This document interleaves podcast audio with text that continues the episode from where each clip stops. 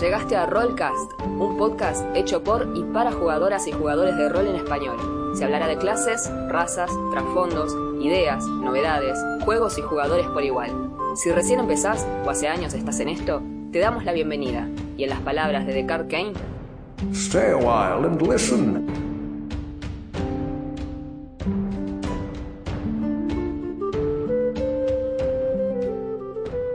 Hola, ¿cómo están? Yo soy Juan. Yo soy Augusto, ¿cómo andan? Bienvenidos a un nuevo episodio de Rollcast. Hoy un episodio de Challenge Rating 7. Ujú. Y Nos va a dar la excusa, un poquito como hicimos la última vez, de expandirnos un poco en la familia de criaturas. Sí, ya lo teníamos, igual está más cantado que Sí, despacito. sí, sí, lo, lo anunciamos. Ya dijimos que íbamos a, que íbamos a cubrir. Em, y vamos a hablar de los Mind Flayers, los Azotamentes. azotamentes, los, los illicid, Los ilícidos. Eh, los ilícidos, como le decimos acá, sí.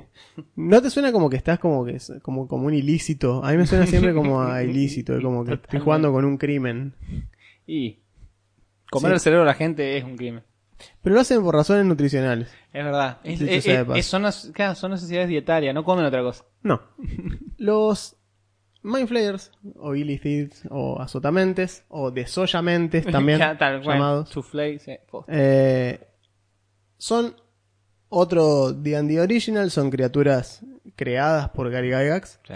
Eh, creo que la inspiración de él la sacó, si mal no recuerdo, era por la tapa de un libro de no me acuerdo qué autor, pero que estaba basado en una cuestión Lovecraftiana, lo cual Eh, es bastante sentido. claro, sí, eh, la influencia. Y eso le da a los Mind Flayers este aspecto tradicional de la cabeza eh, como a lo Davy Jones, Claro. ¿sí? esta cuestión de, Cabeza cutulesca. Claro, como de pulpo, con cuatro tentáculos, este, piel correosa y, cubierta constantemente en una baba, en un icor específico. Así come bien. Así come bien, tal cual. Eh, es como el, sí, como el hocico de un perro, digamos. Claro, si, claro. si ve que si, Húmedo tiene- y frío. Si, está húmedo, y está bien, el lícido está, está joya. Eh, si, si ve que se te reseca el Mind Flayer, y bueno, es que debe andar mal. Em, y eso le da la característica inicial que tuvo el Mind Flayer. Es como que así se estaban descritos desde el primer manual y fueron, digamos, con los años profundizando el tema del lore Claro. hasta convertirse en lo que se convirtieron hoy en día, que es básicamente uno de los monstruos más emblemáticos de D&D. Totalmente icónico. Sí.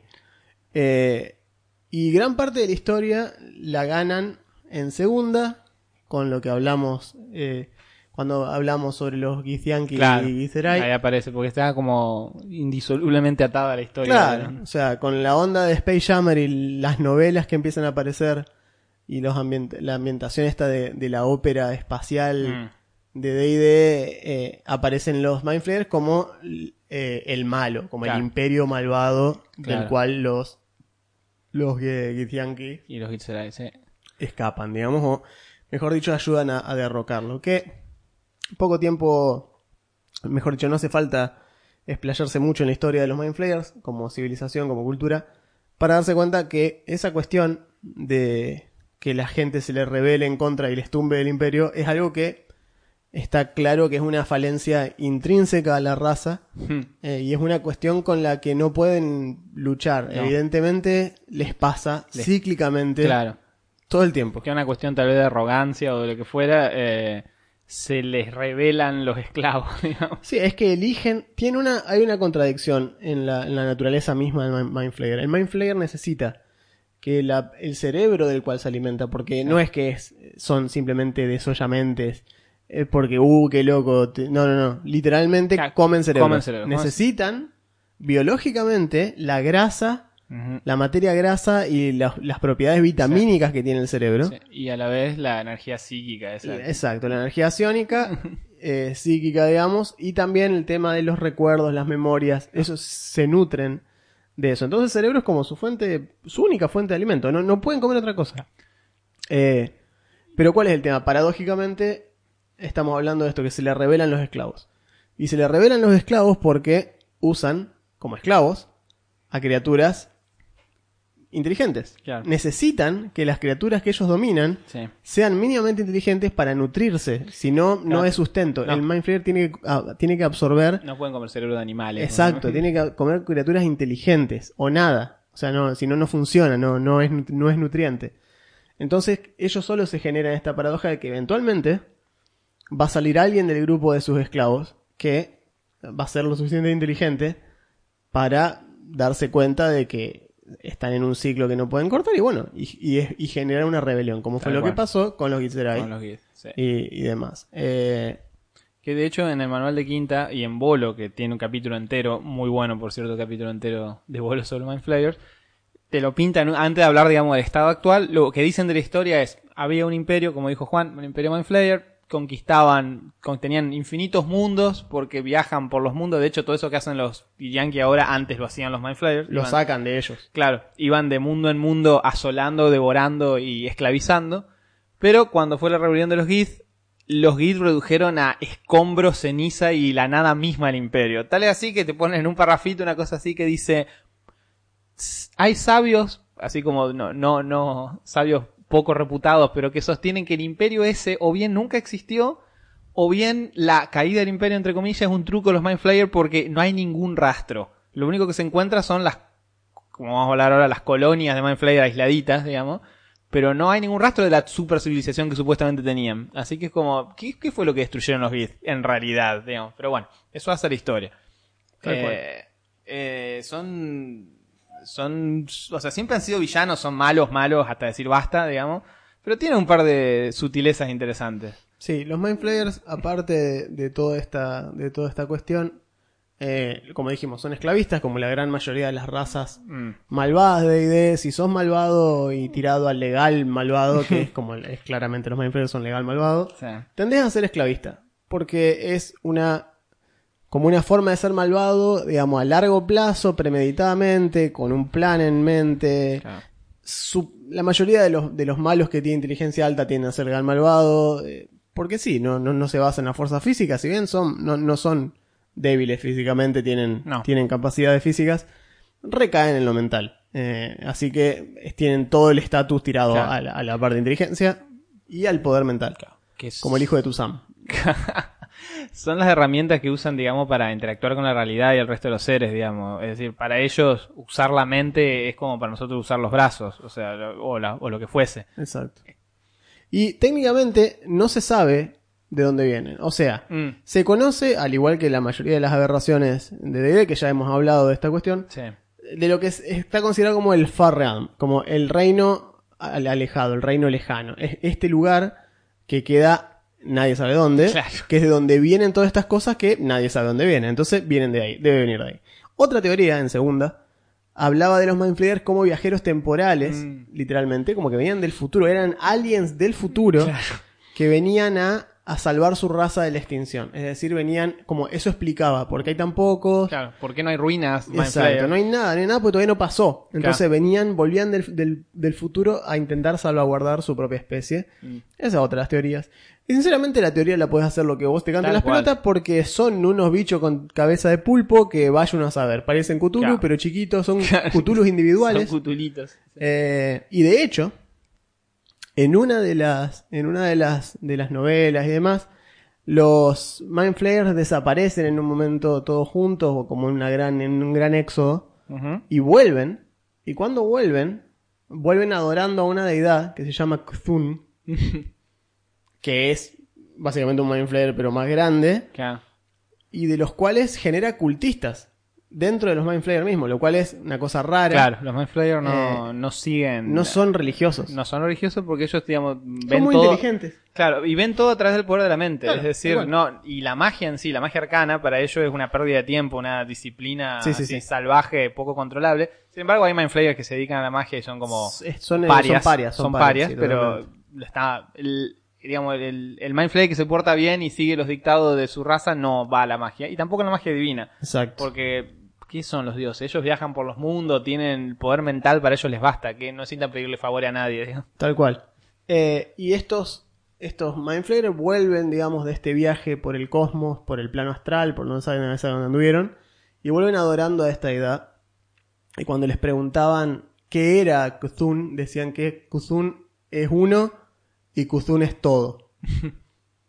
ok, y así volvieron con esa cuestión. Entonces esto igual estamos hablando de una sección que quedó en su momento eh, hecho así y bueno. Una especie de spin-off. Sí, tómalo, déjalo. O sea, si Claro. te gusta esa idea, bárbaro, agarralo. Este, pensalo, digamos, agregalo a tu mundo. Los Mindflayer tienen una religión. ¿No te copa? Ignoralo. Eh, ¿Quiere decir que son extraterrestres? Son extraterrestres. ¿Quiere decir que en realidad son, no sé, lo que sea? Bueno, es más, para reforzar la, la teoría esta de que son extraterrestres, claramente. Eh, pasa que yo entiendo, digamos, como que decir que algo es, extra- es extraterrestre en D&D como que te rompe la ilusión de High Fantasy. Claro.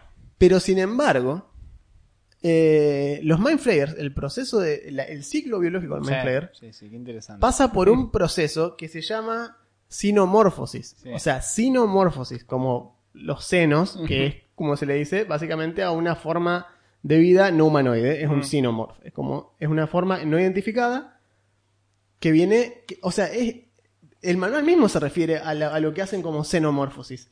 Es decir, que te está dando el indicio mismo el manual de que, y capaz que no son de acá. Claro. Eh, En, en términos de D&D, decir no son de acá no significa no son No de son acá, de de este este mundo, no son de este plano, este plano, no son claro, del plano claro. material, no son de cómo No son de este plano. entendemos las cosas. Y de hecho la forma que nosotros conocemos, la típica forma del, man- del Mind Flayer, este tipo, típico mago con los deditos afilados y los cuatro tentáculos en la cabeza, no, no es como nacen. Ellos en realidad nacen en forma de renacuajos. Son Tadpoles. básicamente, que son, exacto, son renacuajos, que flotan todos en grandes tanques de, de- de- Como de es- crianza. Sí, de- en las en las, En las guaridas. Las guaridas sí, Mind sí, sí, Flayer. las guaridas de los.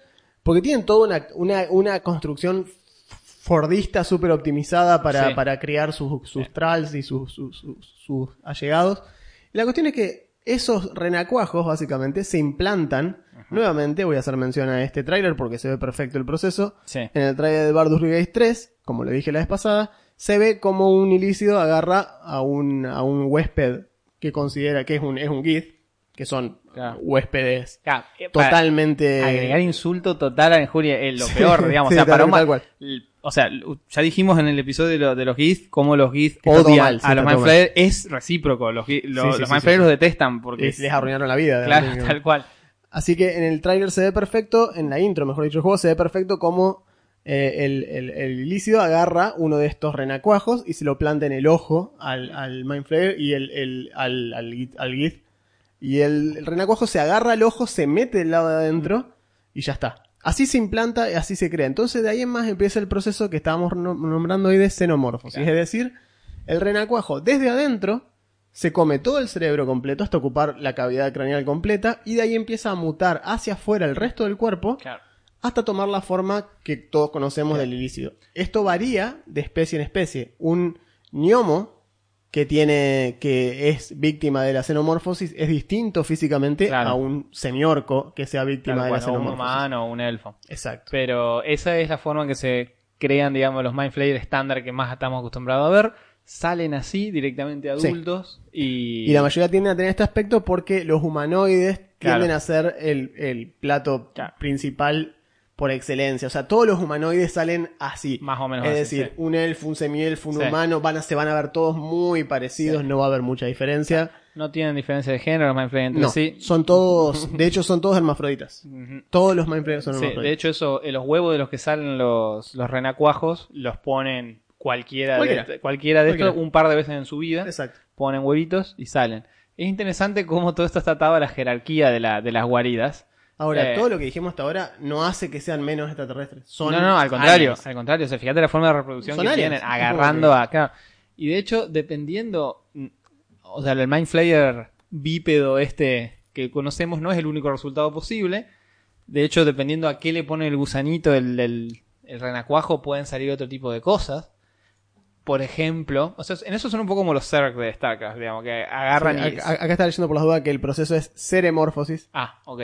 Cere, porque creo que viene ¿El por, pues por el cerebro, porque Bien. como se come la materia, la materia Gris. entonces, Claro, ok. entonces seremorfosis, Ujú. eh, que viene de ahí. Por ejemplo, en, una, en un giro muy divertido, los Mind Flayers si capturan un beholder, Ah, sí. le pueden poner el, el, el sí, renacuajo. sí, sí, Y si funciona, sale una cosa que se llama Mind Witness. My Witness. Que es un beholder, pero ciónico extraño con cuatro tentáculos en vez de ocho ojitos. Sí, que encima Es tiene, muy raro. tiene- Y tiene un problema. eh, el, el, el, el Witness. Que sale con eh, hiperdependencia. Mm. Es decir, necesita obligatoriamente. No sé por qué. Pero necesita obligatoriamente un maestro al que servir. Mm. Al punto de que si, se, si la colonia de la que él dependía queda obliterada y queda él solo vagando, va a salir desesperado a buscar a alguien a quien servir. A pesar de que sea más débil que él inclusive. Claro. Pero los crían, los hacen con esa dependencia absoluta. Porque bueno, si hay algo más hijo de puta que un Mind Flayer es un Beholder. Claro. Entonces es como que se encargan de que los diseñan genéticamente eh, doblegados Claro. para que no se revele, digamos. Es como que, porque imagínense que ya hablaremos en su momento de los, de los Beholders, pero estamos hablando de una de las criaturas con más poder arcano, digamos, de Sí, de sí, lejos. sí. Sí, sí, Eh, Entonces, como que imagínense darle a eso la capacidad ciónica de un bicho de estos, con la inteligencia que tiene un Beholder de por sí Claro. y la capacidad de planeamiento y anticipación que tiene un Claro, Beholder, demasiado peligroso. es muy peligroso. Así que tienen como que moldearlo ya genéticamente ellos a- Ujú. para que tenga esa cuestión de dependencia como un defecto fatal Claro. que no sobreviva sin ellos. Y está bueno porque los usan como. O sea, los Mind Flayer. Su raza en general. Se comunican con telepatía. Son capaces de hablar. Me refiero con sonidos inteligibles para otras razas. De una manera bastante grotesca. Sí. El, el Mind Flayer estándar, el bípedo que, del común que estamos hablando, lo que hace es se mete un tentáculo dentro de su propia boca y modula eso como Vibra una lengua cuerdas, sí. para poder hacer sonidos, lo cual sí, es súper perturbador. Un alien. Si no, directamente te habla mentalmente. Y te habla de una manera, es decir, no transmite palabras, sino transmite conceptos e ideas que tu cerebro adapta a algo que vos, estás que vos entendés. Bueno, los Mind Witness, como para cerrar con los Mind Witness, eh, sirven como algo así como antenas repetidoras psíquicas en las cuales los Mind Flayer pueden usar para comunicarse a más distancia, porque tiene un Sí. límite eh, de distancia la telepatía de los Mind Flayer. Exacto. Y estos son como repetidoras que pueden usar. De hecho, podríamos mencionar en la jerarquía de, la- de los, de los Mind Flayer, como para ya en- introducirlos, cada colonia, por lo menos cada colonia que está entera, depende de un organismo central que tiene absolutamente todo el poder y la capacidad de decisión, y de hecho funciona como el núcleo de un organismo, eh, y es el Elder Brain. Sí.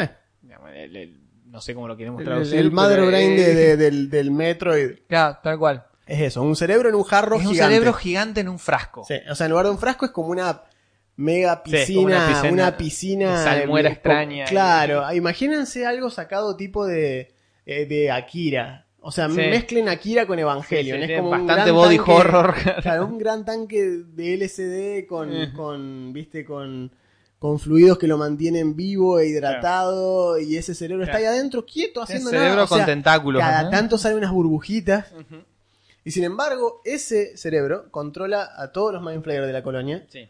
a todos. No es que, o sea, de hecho, mientras estén en el área de la colonia, en el área de efecto de la colonia, Cinco millas. no pueden no hacerle caso al Claro, cerebro. tal cual. O sea, y así todo cuando se logran salirse, si se salen, el control no desaparece inmediatamente. No es que cruzas una pared y, oh, todo este tiempo estuve. No, no, no. Se va, se va deshaciendo progresivamente el control, Claro. digamos, pero no es inmediato. Así No. que es muy raro ver ilícidos que, eh, digamos, went rogue, que se, se Claro. separan de la colonia totalmente. Es interesante esto porque los Mind Flayers, cuando están dentro de una colonia, están dentro del área de efecto, digamos, del cerebro, tienen una mente comunitaria. Todo lo que un Mind Flayer ve, sabe, escucha, conoce, lo sabe el cerebro y lo saben todos los demás. Es como que comparten una mente. Pero no son como otras formas de vida menores, que son las hormigas o una cosa así, que no tienen individualidad. Todos tienen individualidad Sí. pero a la vez son una mente comunitaria. Esa individualidad se manifiesta, por ejemplo, de muchas maneras. Por cierto, los Mindflayers son súper inteligentes. Sí, sí, sí. Sumamente inteligentes. De entre los bichos más, digamos, inteligentes estándar, digamos, que hay en D&D, están ellos. eh, para el planeamiento, lo que sea. Y cada uno tiene una personalidad propia, entonces a lo mejor a uno se le da por qué sé yo, investigar los efectos de la música en el hipnotismo para esclavizar mejor a la gente. Eso de repente ese Mind Flayer tiene una habitación llena de instrumentos musicales y se dedica a tener musical y se dedica a comer cerebros de músicos porque quiere entender cómo funciona. Igual. Por cierto, cuando comen un cerebro también los demás absorben el conocimiento. Sí, porque es una mente de colmena. Sí. Eh, entonces es como raro, tienen mucha individualidad propia, pero a la vez están sometidos al cerebro este. Sí, es como. Lo cual es raro, porque precisamente lo que los termina derrocando a ellos es como un Githyanki marxista. Claro. Pero la idea de ellos, de concentración del, del conocimiento y de poder de los ilícitos, es compartida.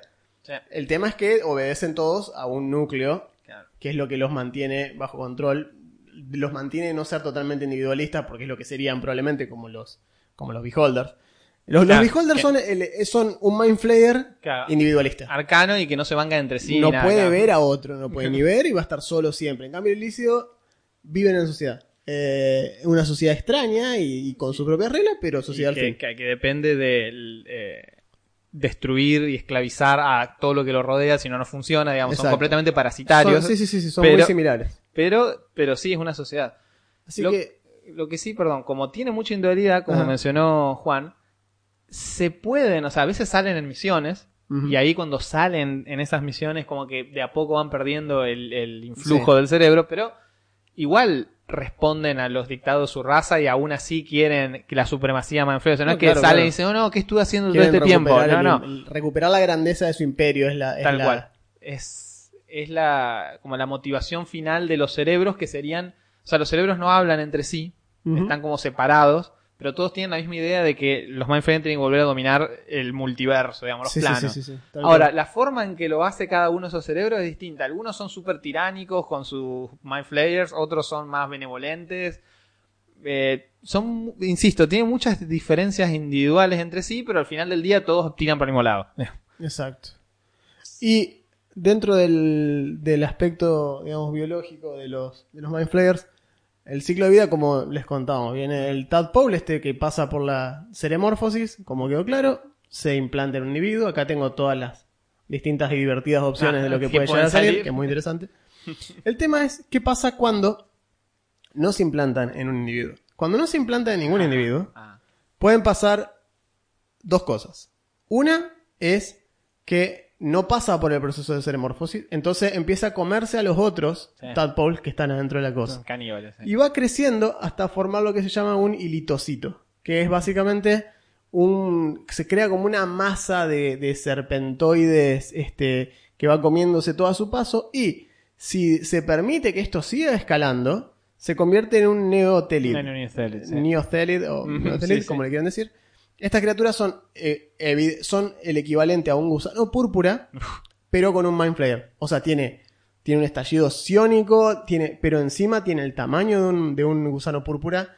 Tiene un montón de hilitocitos que le, le- los siguen por todos lados y se van comiendo todo lo que tienen. Es terrible. Sí. Los Mind Flayer eh, los, lo- los, los desprecian y los cazan porque son como la vergüenza de la raza Claro. es como es lo que lo que les pasa si no encuentran un, un host eh, Claro. Decente para, para, para conseguir el linaje. Es decir, es- o sea, que se genere un Neothelid significa que fracasó la colmena en Claro, conseguir que una colonia fracasó. fracasó la colonia. O sea, eh, le quedaron un montón de, de los renacuajos estos sin, sin, sin prenderse a ningún host, a ningún huésped. Y terminaron ellos solos llevando la creación de un Neothelid que se come todo. Se come Claro. El cerebro madre, se come Claro. lo- los mindflakes que le pongan adelante, colonias aledañas, ciudades, todo, todo. Ya ha puesto todo. Es un gusano púrpura, pero inteligente. Pero claro, y con poderes psiónicos. Es un garrón. De hecho, eh, suele ser signo de que una colonia Mind Flayer fue atacada y destruida por gente que no sabía exactamente lo que estaba Exacto, haciendo. tal cual. Entonces, por ejemplo, los Gith jamás te van a dejar No, la, la- pile- la pileta la de los pileta, renacuajos claro, intacta. claro. Pero a lo mejor un grupo de aventureros, qué sé yo, entran, se Sí. tirotean, matan el cerebro, se van y Ah. atrás de ello queda eso. Exacto, que queda ahí Claro. criándose durante años hasta que pasa eso. Digamos, eventualmente sucede eso. Cuando se quedan sin sustento se empiezan a comer entre ellos y bueno, termina pasando, termina pasando esto. Ahora, eh, como decíamos, depende de lo que le pones el coso, sale otro monstruo distinto. Entonces, humanos, elfos, drow incluidos, Githyanki, Githzerai, Grimlocks, Gnolls, Goblinoides, u Orcos dan como resultado un Mind Flayer. ¿sí? Bien. Común y corriente. Y a veces, rara vez un Ilithrid. Ah, eso el, es muy el- bueno. El Ulitharid es básicamente un Mind Flayer alfa. Es como un Mind Flayer que sale con dos tentáculos extra, tiene seis en lugar de cuatro. Sí, Y tiene la misma capacidad mental que el cerebro maestro, Claro. que la- el Mother Brain. claro. Que de hecho mm, es, no está obligado a hacerle caso, digamos. No solo que no está obligado a hacerle caso, sino que el, el- el- el Mother Brain lo ve inmediatamente Mm. como una amenaza porque eh, eh, no está sujeto al yugo del cerebro. Es decir, él no, no se ve afectado por la red neuronal del cerebro. Entonces lo que suele suceder es que el cerebro le pide amablemente que se vaya de la Claro, colonia. Porque, a ver, y esto hacemos, damos de vuelta a lo que hablábamos al principio, que la historia de los Mind Flayer tiene- está condenada al fracaso cíclico, porque cuando nace un, un Ulistarid, debería ser una señal súper positiva para la colonia. Claro. Es un líder nato, mucho más fuerte que los otros. Sí, sí, tiene mucho más Eh, poder psíquico. Tiene mucho más poder, se puede llevar parte de la colonia afuera y que la colonia siga bajo el, bajo el, bajo el link mental de sin, o sea, no pierden fuerza. Eh, pero, ¿qué es lo que suele pasar? Compiten entre con el, por el dominio de la colonia, entonces los Ulistarid se suelen, los Ulistarid, perdón, se suelen ir de la colonia. Dicen, bueno, está bien, no me voy a poner a pelear con el cerebro, todo bien, me voy. Eso sí, me llevo la mitad. Claro. Y se lleva la mitad de los Mind Flayers. Y se va a hacer otra colonia, Sí. se hace rancho aparte, hasta que eventualmente él se transforma Claro. en un nuevo Elder Brain Si se en otro lado. preguntaban de dónde salen los Elder Brain, son los Ulitharid cuando finalmente encuentran un lugar y llegan a la cúspide de su poder. Hay Exacto. todo un ritual, como todo con Como los, todo, como como todo, sí. todo con los Mind Flayer bastante grotesco, en los cuales el, el Ulitharid se le desintegra el cuerpo, su cerebro Y queda, es solo un cerebro. queda, queda agarrado de un bastón que ellos mismos llevan y Que es como una columna vertebral, dicho Sí, exactamente, que los engancha, los desarma, digamos, y con los Mind Flayer que se llevó, arranca una nueva colonia. Exacto. Que eventualmente perpetuará el ciclo porque cada tanto Exacto. salen Cada los tanto va a salir un Ulizarid de esa nueva colonia y va a pasar exactamente lo mismo, perpetuando la historia, digamos, la- de la- la- el trágico legado de los Mind Flayer que está destinado a no crecer nunca, digamos, y, y no tiene sentido que hayan llegado a tener un gran imperio, lo cual como que como que también te pone como en jaque la teoría esa, así, ¿cómo llegaron a un imperio? ¿A qué? ¿Imperio de que si ellos solos hacen mierda? A la larga se va, o sea, ellos solos se quitan fuerza, digamos, es como Claro. que tiene esa cuestión propia de autodestrucción. Nunca pelean entre sí al No, punto no. de matarse, pero sí tienen esto de, o sea, muy pocos cerebros son así generosos con los Ulitharid y, digamos, y ponen la supervivencia de la raza y el crecimiento en común por arriba de, che, no, yo hasta ahora era el único que daba orden y ahora de repente, este, son, son así, son, aparte como son sumamente arrogantes los Mind Flayers, sumamente arrogantes, o sea, todas las demás razas del, del multiverso no les llegan ni los talones. No. O sea, y tienen ese sentido. Y en algunos, y en algunos Sí. temas, algo razón tienen, son sí, mucho más inteligentes en promedio, pero No, bueno, ¿para qué hablar. le ha servido, digamos, si Tal cual, tal cual. lo están condenados a estar en la infraoscuridad la mayor parte del tiempo?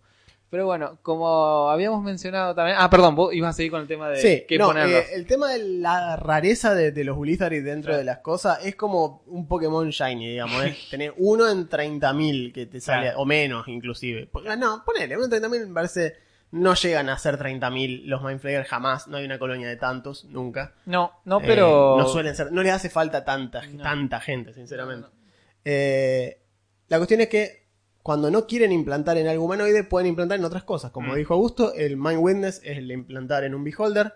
Después tenemos el Uchulón, que es implantándolo en un Chul. Ah, los sí. Chul son unas langostas de Ah, la sí, infraoscuridad. los bichos langosta, eso. Son horribles. y acá es simplemente lo mismo, pero con tentáculo. Claro. Después está el Mosgriken, que es implantándole un gnomo de las profundidades Uf. eh, que es este es una criatura totalmente deforme, o sea, lo Claro. corrompe absolutamente completo. De hecho, el problema es que eh, el ritual que hace que, que, se, que se convierta en esto, el Mohrican, es porque saca energía directamente del Shadowfell. Ah. O sea que no solo que lo corrompe, sino que lo lleva a la forma más primigenia de mala onda y, Claro. y- y todo mal. Entiendo. Después está el Brainstealer Dragon, que es lo que pasa cuando le metes esto Sí. a un dragón, Eh, lo cual es una malísima eso idea. Me encanta, me encanta porque es como decir, un, un momento los Mind Flayers dijeron, ¿cuáles son las criaturas más, ¿qué onda? Sí. más fuertes y así poderosas y que impidan temor que podemos encontrar? Y un dragón. Bueno, mira. ¿sabes qué? Lo, lo sometemos con golpe psíquico y cuando está ahí tirado en el piso le metemos un bichito a ver qué pasa. coso en, el- en la nariz y vemos qué pasa.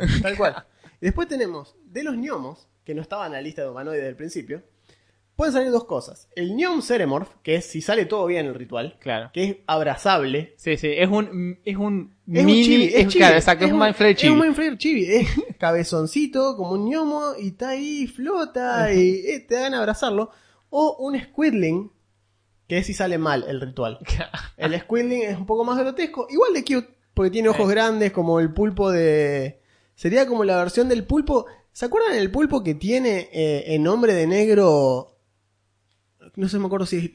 En Hombre de Negro 1, creo que es. Ajá. Que Will Smith a- asiste un parto Ah, en el sí, auto sí, de sí. atrás, en la parte de atrás de un auto, ¿viste? sí. Y lo, lo, lo revolean los tentáculos Sí, y al sí, final tal sale cual. el calamar, que es Tal como- cual. que Will Smith dice tuvo un calamar, es un calamar.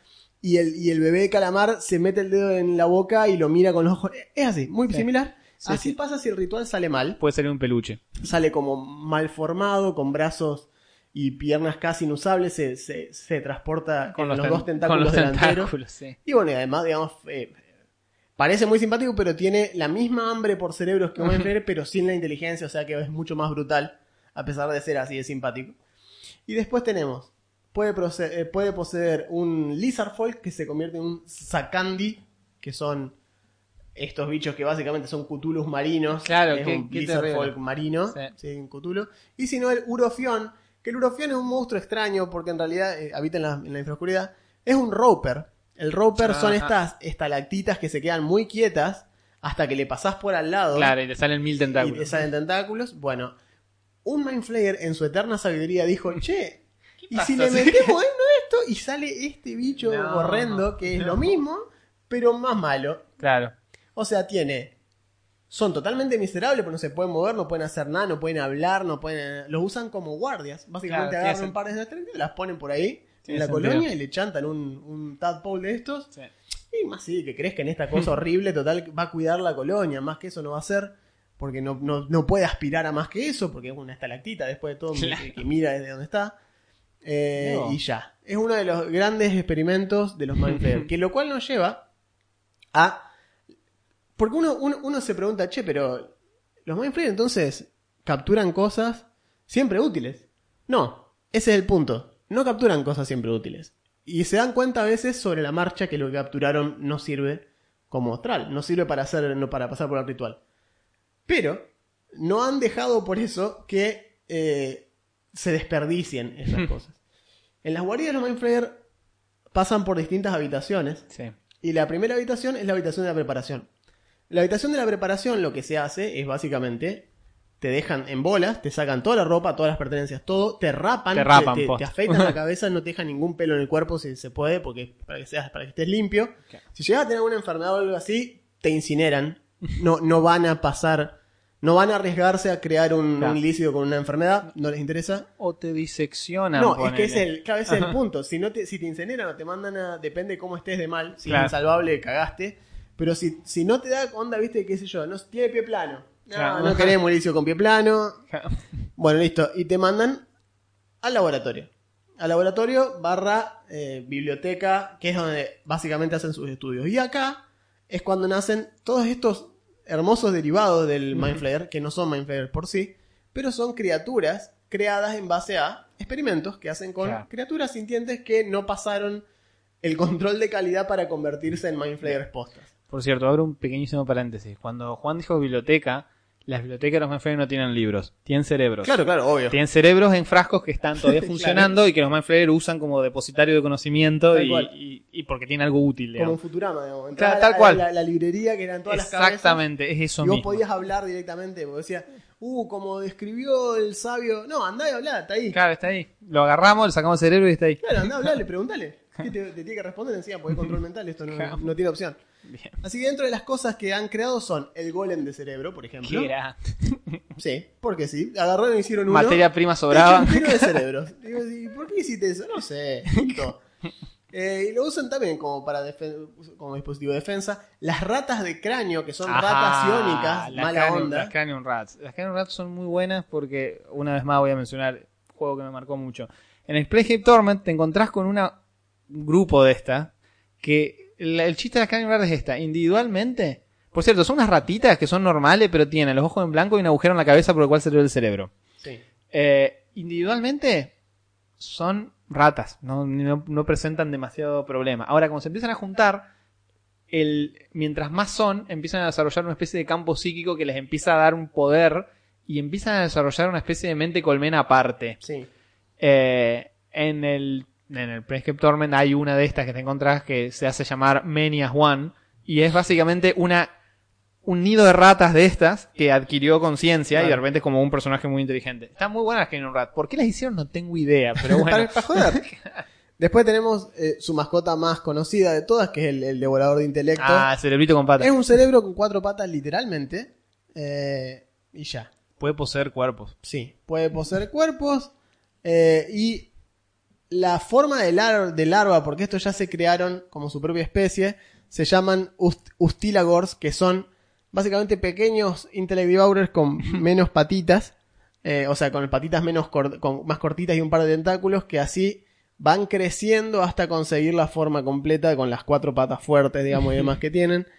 Y en algunos lugares están considerados una delicatessen. Ah, mira. Eh, por ejemplo, en Orindol. En Orindol están considerados una delicatessen, que es la ciudad de los Lord Takers. Ok. O sea, los criaban para comérselos en realidad. Son como cerebros que han generado su propia, como un cultivito de cerebros, con, creados específicamente para que sepan mejor para ellos, Claro. evidentemente. Así Sí, bueno. ese es todo un tema, porque los Mind Flayers devoran cerebros, pero Los usan para todo. lo usan para todo, o sea, su civilización está basada en esa. Y además, el tema de qué comen, como Juan arrancamos hoy el episodio y Juan dijo, necesitan que sean humanoides, necesitan, o por lo menos que sean inteligentes, pero además, cada individuo, depende de su historia de vida, sus gustos, a qué se dedicó, si está triste, si está contento, si ayer ganó la lotería o, o lo que fuese, le da un sabor particular. Sí, y los sí, cultivan este tipo de cosas. Entonces por eso siempre están buscando cosas nuevas. Porque dicen, che, no puede comer, qué sé yo, guiso todos los días. Hay que variar ¿no? la dieta. ¿Ah, que no? Claro, hay que variar la dieta. Eh, so- es muy interesante. Y bueno, está el tema de, como decíamos, tienen toda esta verticalidad, pero este tema de la... Ah, los Oblex. Qué bueno están los Hay Oblex. varias cosas Qué más bueno están los Oblex. Contá, contá, contá. todavía Contá, ma- contá, porque están demasiado Queda buenos. el Mindworm, que es básicamente como unos gusanos púrpura más chiquitos, acuáticos, eh, que es otra de las pruebas que hicieron, con la diferencia que pueden moverse por planos, que los hace bastante terribles. Ah, genial. El Nerve Swimmer, que es básicamente un tadpole modificado, en los cuales eh, se usaban como instrumento de tortura porque son más chiquitos y se te subían de, a- de asientos y te mordían. Total, no están maduros, no pueden hacer el proceso de Claro, no te van a comer el cerebro. ¿eh? No, pero se te van a prender todos juntos como sanguijuelas. El golem de Nirala, que eran, esos son de segunda solamente, Mm. y eran como, estaban hechos como humanoides que básicamente eh, les, son muy similares a los brain golems, a los, a los golems cerebrales que hablamos antes, pero más viejos, ya no se usan. Y el Oblex, que es la experimentación, el Qué resultado de la experimentación con los mohos o con los cierto tipo cubos gelatinosos y, y sus derivados. Eh, básicamente son muy terribles. Están geniales. Es un muy buen bicho. eh, creo que son de, de. No me acuerdo si es de bolos o de. en- No, de Mordekainen. En Mordekainen aparece. Mordekainen, eh, Aparecen los tres. Aparece en Está Mordekainen. buenísimo. Claro, que aparece con el. con el. junto al. al junto al beholder que tiene. al Blood Drinker. Sí, El beholder chiquitito. Exactamente, sí, sí.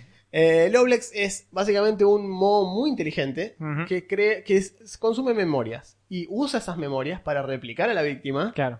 y puede estar así durante un montón de tiempo y vos puedes puede ser que estés hablando con una copia totalmente creíble eh, totalmente creíble una copia fiel de la persona porque sabes es más, decís no dime algo que solo tú recuerdes Brittany y te va a decir algo que tal se acuerda porque Tiene todos los recuerdos. la memoria o sea que te va a decir, "Eh, ¿recuerdas Johnny cuando en la hamaca de- de- de- detrás del patio de la escuela? Ah, menos mal es ella. Cagaste. Tal cual. Te comió el Oblex porque el bicho tiene todos los recuerdos de las víctimas. Entonces es infalible en ese Sí. sentido. No es que te- le vas, lo vas a hacer pisar un palito porque no se acuerde de algo. Se acuerda de todo. Y hacen eh, repli- réplicas físicas perfectas. O sea, se copian completamente a la persona. Lo único que tienen los Oblex, y lo sé porque en un momento de la aventura eh, en Jorobe, estuvieron a 5 centímetros de toparse con uno, pero no pasó nada. Entonces los estuve leyendo en ese momento. Lo único que tienen es. La, el Oblex es como una gelatina muy grande que proyecta, forma parte de su cuerpo, la transforma en el humanoide que está copiando e interactúa con eso. De hecho, pueden hacer más de uno. Sí. Si van devorando más de uno, pueden hacer más de uno y copiar a varios y reproducir esto de maneras distintas. Pero la cuestión es que el Oblex es una cosa física que está en un lugar bastante quieto y proyecta estas cosas. Esas copias están unidas al Oblex por un hilito de baba tipo babosa, Sí. Que es muy difícil de ver, pero sí se ve, es como que, ah, pará, ¿por qué? No recuerdo que Brittany tuviera este hilito de moco en la nuca. ¿Qué, qué onda? ¿A qué te refieres, Johnny? Siempre estuvo ahí. Claro. Eh, sí. Eh, de hecho, son muy inteligentes, Mm. sumamente inteligentes, y absorben eh, criaturas particularmente inteligentes si pueden también. Por el mismo motivo que lo que los hace ser básicamente un derivado del Mind Flayer, siempre van a preferir mentes inteligentes. Y de hecho, desarrollan hasta la capacidad de tirar hechizo una vez que empiezan a. Si se comen un mago, por ejemplo, eh, adquieren la capacidad de tirar magia. Sí.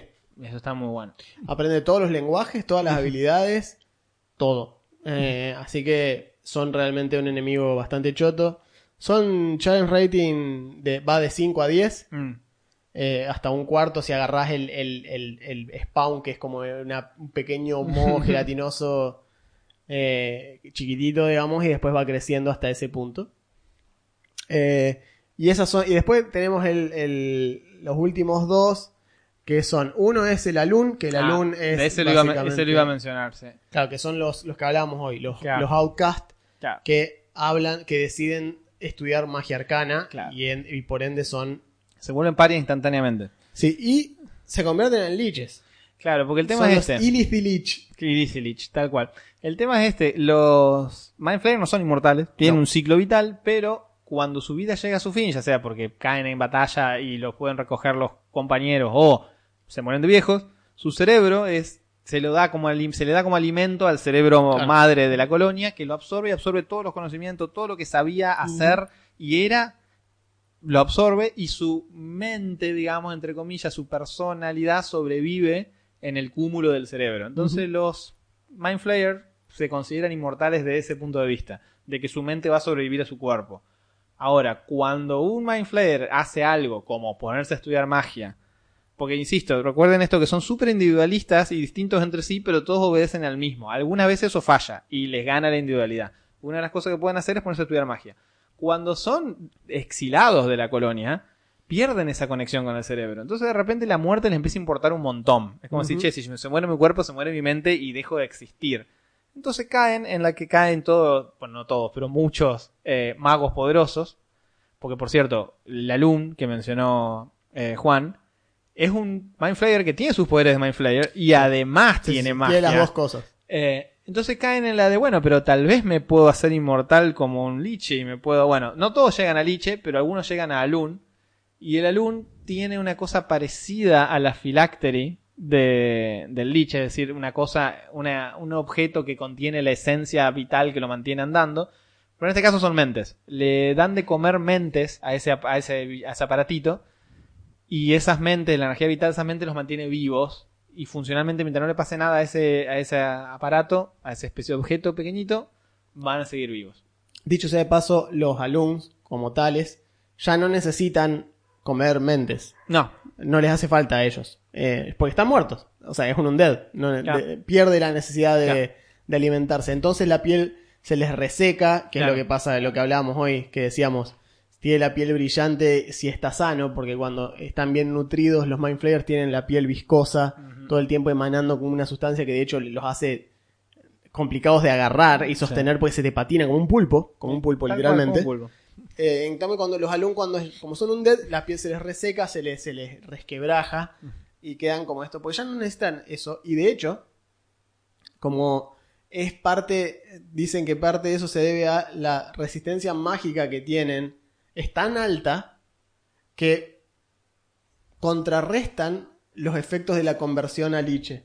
Mm. Es decir, su propia resistencia hace que el ritual para hacerse liche normal que usan los Claro. liches humanoides eh, no lo afecta del todo. O sea, la- tienen tanta resistencia mágica que no toman completo el ritual y no quedan esqueléticos Claro, exacto. como el liche, sino que les queda la piel porque no, se termina, no los termina de matar el propio ritual de lo fuerte que es la resistencia arcana que tiene No. el liche, el, el ilícido de por sí. Interesante eso. Así que quedan así. De hecho, eh, o, o bien son ignorados o son temidos o, y son odiados por los ilícidos porque, claro, imagínense que no solo que rechaza el círculo de la vida en el cual vuelve a volver al Elder Brain, lo No. eh, inmediatamente, sino que además desprecia la magia psiónica y se pone a estudiar la magia arcana, Claro. que es, ellos la consideran Sí, inferior un- de todas formas. Un renegado total. Sí, es como que te va full, full cos.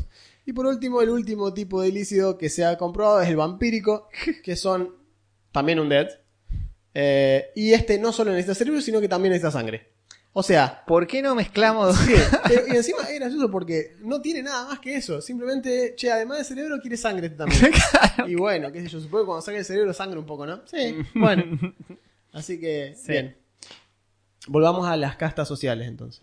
Que ibas a hablar vos justo. Eh, claro, no, no, iba, iba, me- justamente iba, iba a entrar a, a mencionar la luz. Ah, ok. Por otro lado, porque justamente se vuelven parias, se van. Lo interesante es que cuando los ilícidos salen, o sea, se vuelven descastados y se van de, la, de las colonias, les cambia bastante la manera de pensar.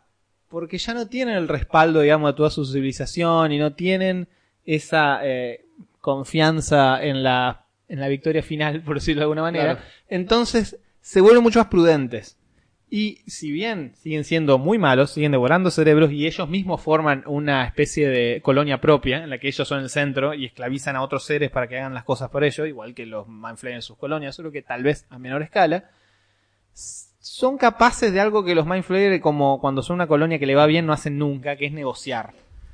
Un Mindflayer solo de estos descastados, si le conviene, puede llegar a negociar de alguna manera con otros humanoides, porque entiende que ya no, o sea, que su Sí. poder tiene limitaciones. El enemigo de mi enemigo. Claro, o sea, que su poder tiene limitaciones y que a lo mejor justo nuestro interés está tan alineado y, lo- y como sigue siendo muy inteligente y conoce un montón de cosas, decir, bueno, mira, vos también no entendés por qué en este momento yo estoy diciendo esto, pero confía en mí que tal y tal cosa y después en el tiempo eso también me va a beneficiar a mí. Bueno, eso capaz no lo dice, pero siempre actúa con una motivación, Sí, pero sí, son se mueven distintos. Los Mindflayer cuando están en la colonia no tienen necesidad de negociar. Si solo lo que hacen es esclavizar y devorar y doblegar todo lo que se les cruza. Los otros se vuelven un poco más o sea, las, las posibilidades de roleo ahí son un poco más interesantes con uno solito Claro. que con los otros que no tienen razón para escucharte. o sea, es decir, es No, decir- no, el otro no tiene por qué. No, No, no, hay tiempo ni de negociar con Claro, Mindflayer, no, no. ¿Qué le importa? Realmente no le importa nada de lo que tengas para decirle. Así de fácil. Claro. Eh, aparte, aparte ya lo sabe, ya lo Sí, sí, sí, tal cual. No le va a decir Eh, nada nuevo. Decíamos eh, que respecto a la sociedad, los- una cosa importante dentro de las colonias de Mindflayer es que absolutamente todos los miembros de la sociedad tienen una función determinada. Ah, sí. De hecho, se agrupan en sus funciones específicas y se forman credos, que es lo que básicamente así se manejan. Y cuando los credos se organizan entre ellos y está todo claro, se forman eh, los concord de ancianos, como estos consejos de ancianos, que Mm. son los Mindflayers representativos de cada uno de los credos. En fin, eh, básicamente es eso, simplemente. A veces funciona mejor, a veces funciona peor, a veces se llevan mejor, a veces se llevan peor. Eh, si bien, como decíamos hoy, funcionan para la mente de Colmena, pero tienen pensamientos individuales, pueden no estar de acuerdo en todo, a pesar Claro. de que todos reportan al mismo lugar, eh, tal vez no se llevan igual, y esto puede llegar a provocar eventualmente que un desacuerdo de este estilo provoque precisamente que uno diga, bueno, váyanse Bueno. a la mierda, me voy, Claro. Eh, y se vaya. Y busque escapar del, del- del control, digamos, lo cual va a quedar como un paria, lo van a, eh, o sea, se va, su nombre va a ser, digamos, arrastrado por el piso y pisoteado, y bueno, nada. A todo esto, el término ilícido Ujú. significa azotamentes en infracomún, Muy bien. dicho sea de paso. O, en, Interesante. o en- o en- en lenguaje profundo, como se le llama. el- el deep en speech. undercommon, digamos. Claro, el undercommon o deep speech, as- así se le dice al mind flayer. O sea, illicit significa mind flayer en ese idioma, no Bien. es que es una denominación científica, es Claro. simplemente como se los conoce desde la infraoscuridad para afuera. Claro. El nombre que arrastran, si le preguntas a un drow, te va a decir illicit. Nunca te va a decir mind flayer, te va a decir illicit. Sí, Mindflayer es término zaraza de, común, de lo claro, común. de los de los del plano material, digamos. Sí, de Eh. hecho, lo que hablábamos hoy de las, de las colonias que le fallan, otra de las grandes historias de colonia que le falló, además de los, de los Githyanki, fueron los enanos. Eh, cuando un grupo de enanos cavando, eh, llegando como le pasa siempre a los enanos en todos los Cavan juegos, demasiado Che, ¿hasta y dónde- demasiado hasta ambiciosamente. Ah, sí, vamos a seguir cavando. Y se encontraron, como decíamos hoy, Venían cavando, cavando, cavando y llegan tan profundo que se chocan contra una colonia de Mindflayers completa. A lo cual los Mindflayers dicen, ah, mira vos estos bichitos, qué inteligente, ¿cómo llegaron hasta acá ellos solitos? Bueno, vamos a esclavizarlos. Generaciones más tarde, los Duergar Claro. como tales aparecen, es decir, que tuvimos enanos. un episodio, creo. Hablamos de los Duergar, sí. Tuvimos un, Eh, rating 2, 3, por ahí hablamos de exacto. los. Y es básicamente eso, son enanos con la piel violácea, más malos, con poderes iónicos. Hicieron lo mismo que con los. Claro. De hecho, los Gith, nota al margen, no se sabe cuál es la forma original de los Gith. Mm. No se sabe.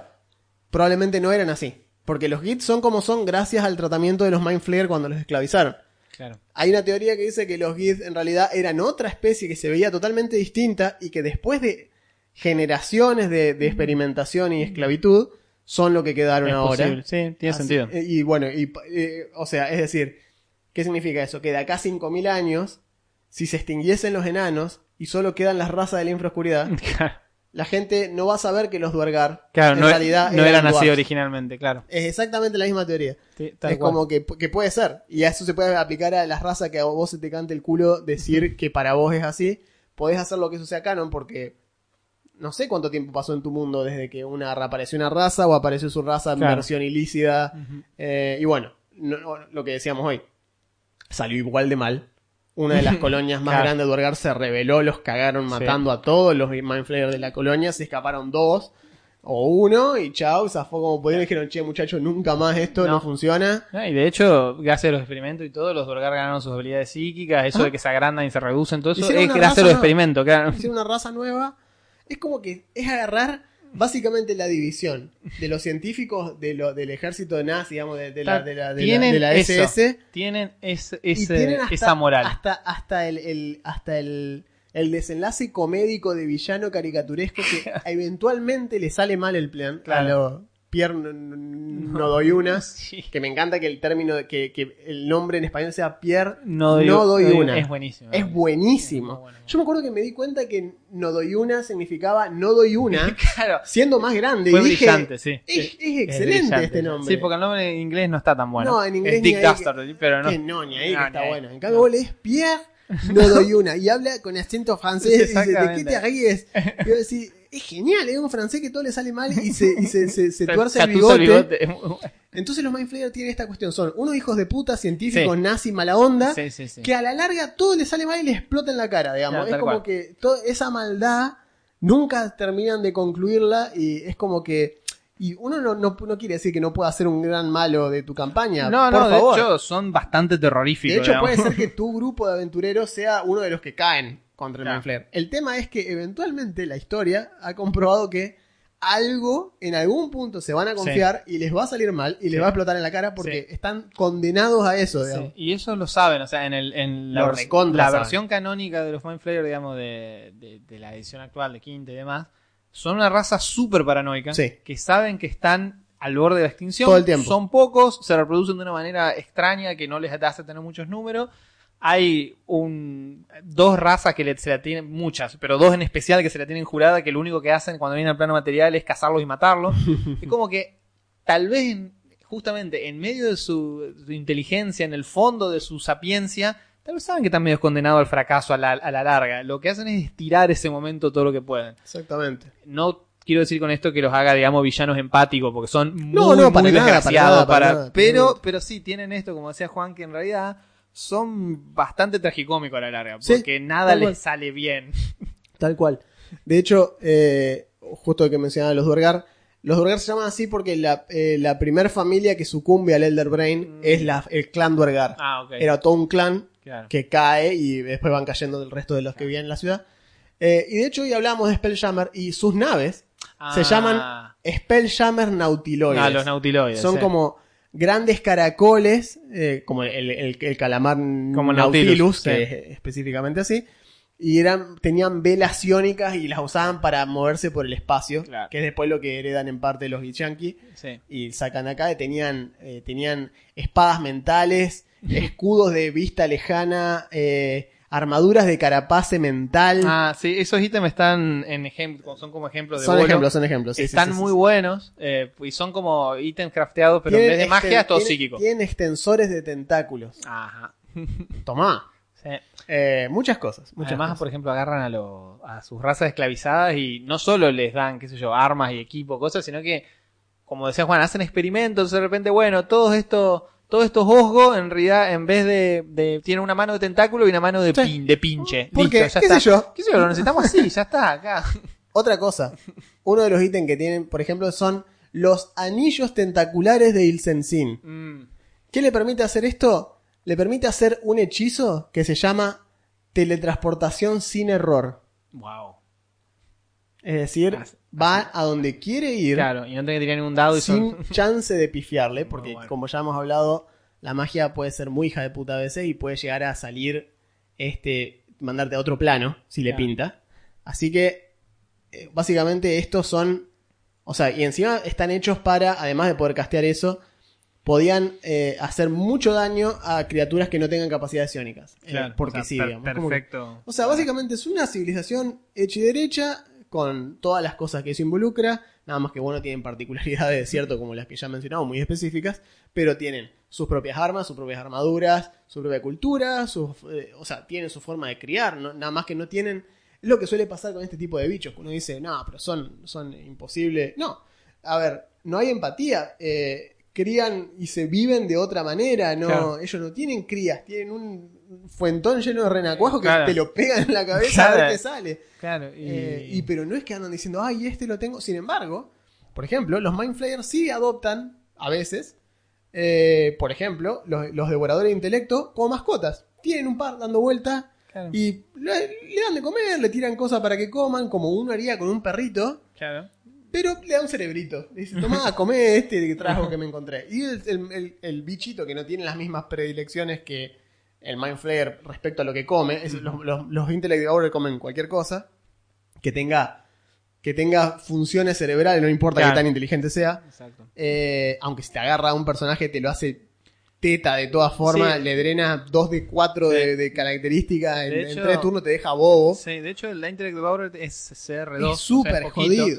Pero si vos te queda, eso no sé cómo estábamos de tiempo, pero. 5 minutos. Ok, bueno. Más o menos. eh, ok, el Intellect Devourer tiene una es CR2, es un bicho cuadrúpedo, un cerebro cuadrúpedo que te ataca, te embiste. Ahora, si te deja inconsciente o incapacitado, que te puedes tunear con un mini, mini golpe psíquico que tiene, y nadie lo detiene, lo que hace es reemplazar el cerebro de la criatura por sí mismo. Se mete adentro y de repente sabe todo lo que el otro sabía, de repente es funcionalmente el personaje, pero ahora es el Intellect Devourer. Exacto. Y, y vos decís, ah, bueno, ¿y ese es el bicho más tranqui que tienen? Sí, ese es el bicho Eso es lo más bajito, tal cual. Claro. Es, lo, es lo más es lo más simpático y barato que le sale a hacer. Agarran un PS más, sí, que salga esta cosita total. Que puede llegar a pasar y sale ese bicho. Así que, sí, son bichos jodidos. Este. A nivel combate, el Mind Flayer eh, terrorífico, es CR7 bastante estándar. Tiene su ataque signature, que es comerse el cerebro de la criatura que tiene adelante. Y tiene eh, dos es un ataque especial que lo hace cuando la, criatura está incapacitada. O cuando corre hacia él como un imbécil. Exacto. Y tiene dos maneras, es una referencia a algo que pasó en una campaña. Y tiene dos, dos formas de dejar incapacitada a la criatura, el Mind Flayer, que te puede pegar con los tentáculos o te puede hacer un Mind Blast a distancia. Cualquiera de las dos cosas, si no te da la tirada de salvación, que no es baja, te deja atontado. Y si el bicho se te pone al lado y vos estás atontado, no hay tirada, te devora No. el cerebro. Fin. Sí, te come. Y te, mata, te mata de una. Te de Exacto, una, o sea, es un tratá de one vivir shot. sin cerebro. Es un one Listo. shot. Si te agarra de cerca y no tenés cómo zafarla, estás muerto. O sea, si no te atonta, no puede usar el poder, pero tiene dos modos bastante efectivos de atontarte. Eh, encima tiene recharge, creo, lo de comer Sí, cerebro. se Sí, lo recarga, puede sí, hacer sí. más de una vez por pelea. si Sí, quiere. obviamente. Eh, pero bueno, eh, yo. Y de hecho, cuando lo come, entra como un estado de adrenalina. Sí, que agarra lo- como un- lo- una euforia. Entra en euforia y se vuelve más grosso durante, uno, durante un tiempito. Sí, Eh, eh, Así que es también igual de peli- es más peligroso todavía acercársele. Aparte yo- que te acaba de matar un- uno de tus compañeros. Ya, y probablemente el más inteligente, porque es lo que va a preferir. Si hay un mago, se va a querer comer al mago primero. Y te la regalo pelar uno de estos bichos. Sin capacidad de, digamos, sin frenarlo de manera arcana de alguna manera. Encima de por sí resiste absolutamente todo Sí. lo que le tires. Sí, Tiene resistencia, tiene ventaja en las tiradas de resistencia contra, contra cualquier conjuro que lo targetee a él. Tiene ventaja, te lo recontra mil aseguro. Sí, sí, tiene- porque tiene tiene Magic Resistance, Tiene Magic Resistance. que es lo que hace. Tiene varios hechizos. Por supuesto, te puede esclavizar. Tiene Dominate Monster. Sí. Así que te- O sea, y todas son las versiones, las contrapartes psiónicas, no arcanas, de los hechizos. Es decir, que a efectos prácticos se considera que son hechizos, es decir, creo que un mago puede intentar counterear las cosas que hace el Mind Flayer. No Sí, sé. Sí, porque están consideradas Spellcasting. Están Dice consideradas Innate spellcasting. Psionics. Sí, Pero- yo medio que haría un asterisco Sí, ahí. Para mí no yo podés dudaría, una porque mierda. con- counterear arcanamente No, no podés, una no habilidad podés. psíquica de un bicho que lo hace innatamente me No, para mí no podés. extraño. No podés, porque aparte no te das ni cuenta, si no, Claro, no pronuncia nada. tal cual. No hace nada, te mira nada más. ¿Cómo haces? ¿Con, Sí, con- exacto. ¿Qué estás countereando? A ver, contame. No, pero la regla dice que. Y sí, sí, pero yo estoy dirigiendo yo. eh, y me parece que no tiene gollete lo que me está diciendo. Sí, yo en eso estoy de a lo sumo, a lo sumo, si me la, si vas a llorar, si me vas a llorar por esto medio año, que es lo que a veces nos ha pasado, tener uno que no te la. Que no, pero te la que-. Exacto. si te vas a poner en esa, te digo que puedes llegar a quemar un counter para tener ventaja en la tirada de salvación. Más que eso no te voy a dar. No te voy a dejar que hagas counter a una No. habilidad innata psiónica. No, tiene no sentido. tiene sentido, No tiene sentido.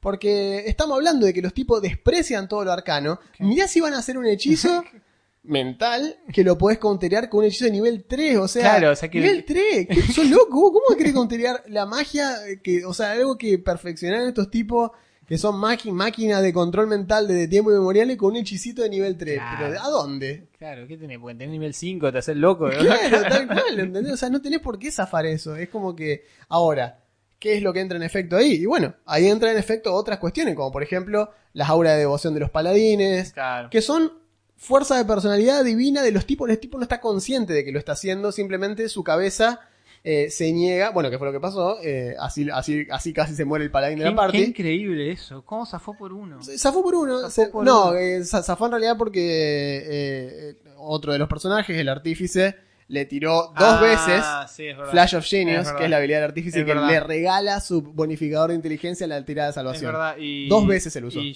si mi personaje le hizo algo al Mind Flayer, le tiró, le hizo algo que no me acuerdo si le sacó la conce- Algo pasó. Sí, creo que le fue, fue un, fue un combo de gente ayudándolo. Sí, eh, pero era- o sea, era el paladín suspendido en el aire con la cabeza adentro de los cuatro tentáculos del Manfred, a punto de morirse. Eso fue. Le eso faltaba un turno y se moría. Eso fue. Ah, y ahí le pedí lo maté. Eso Y ahí se comió un crítico, se comió un par de cosas que lo hicieron como que lo largue. fue. Sí, sí, pero casi se muere. Y el tipo No, sal- salvó el stun gracias al, Claro. al, al, Al artífice. al artífice un Tal par de turnos cual. y bueno, y se terminó muriendo. Tal pero Por cierto, la estrategia del paladín había sido rushear a cabecear salió el Mind corriendo, Flayer. salió corriendo a pegarle, el Manfred lo, lo vio nada más, lo vio venir, lo paralizó, que es con lo que, con lo que es lo que te tiran, te tiran un stun, básicamente un dominar monstruo, y te dicen, ven y poné la cabeza acá. Y vas y poné la cabeza, porque no podía hacer nada al respecto.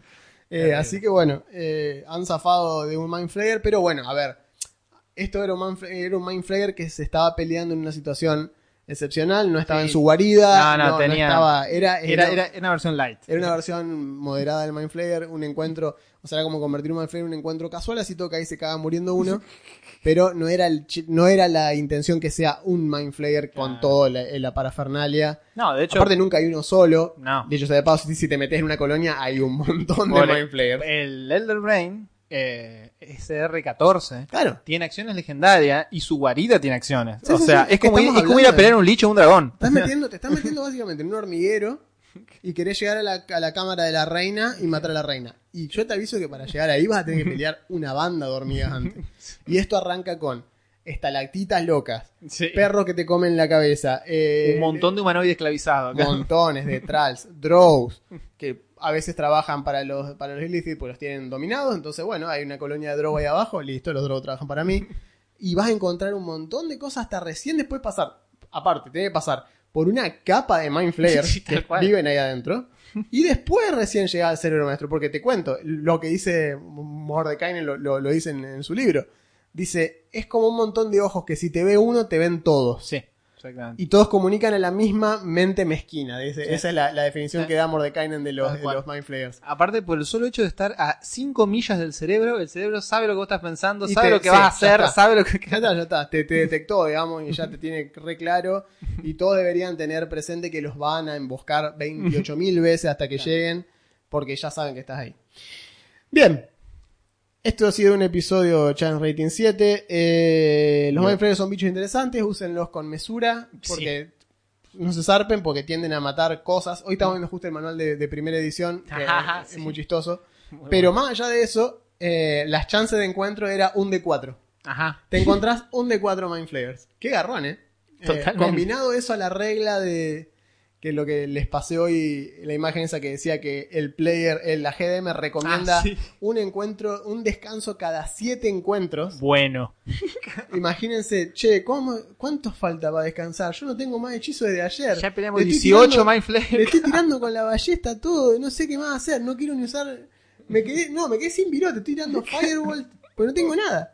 Y mirá, según esto quedan dos encuentros más, ¿eh? Claro. Y todavía no llegaron a la cámara maestra. No sé dónde van a descansar, porque no pueden descansar acá porque la mente no te deja descansar acá. No. Desde el vamos, olvídate, no vas a descansar acá adentro. Imagínate algo que tiene acceso a, a tu cabeza, sí, te va a dejar dormir y todo. Claro. que sí. Eh, dale, te va a decir, ¿para qué? ¿Para que me tire counter? Te va a decir. Así que, bueno. Recuerden, si nos están escuchando en Spotify, estamos en YouTube y viceversa. Pueden dejar comentarios en YouTube que los contestamos. Eh, yo me sumé también porque Juan es el más redes sociales de los dos, pero Sí, aparte a sumé- mí me llega la notificación. Claro, a vos porque- te llega notificación, igual me sumé a comentar. Muchas gracias a los que comentan. Leemos todo, comentamos, respondemos. Así que sigan así. Es cierto. Y bueno, tengan cuidado con las mentes que azotan. Porque si se te va la mano te puede llevar puesta toda la party. Pero bueno, de- que le van a tener más respeto a los Mind Flayers después de eso. Definitivamente. Porque una cosa es, ah, jaja, mirá, ahí viene Hans, el, el villano nazi estúpido de la temporada. Y sí, pero si le va a pelear con un grupo de cariñositos, es peligroso Hans. Así que bueno, yo soy Juan Yo soy Augusto, gracias. y esto fue Rockcast.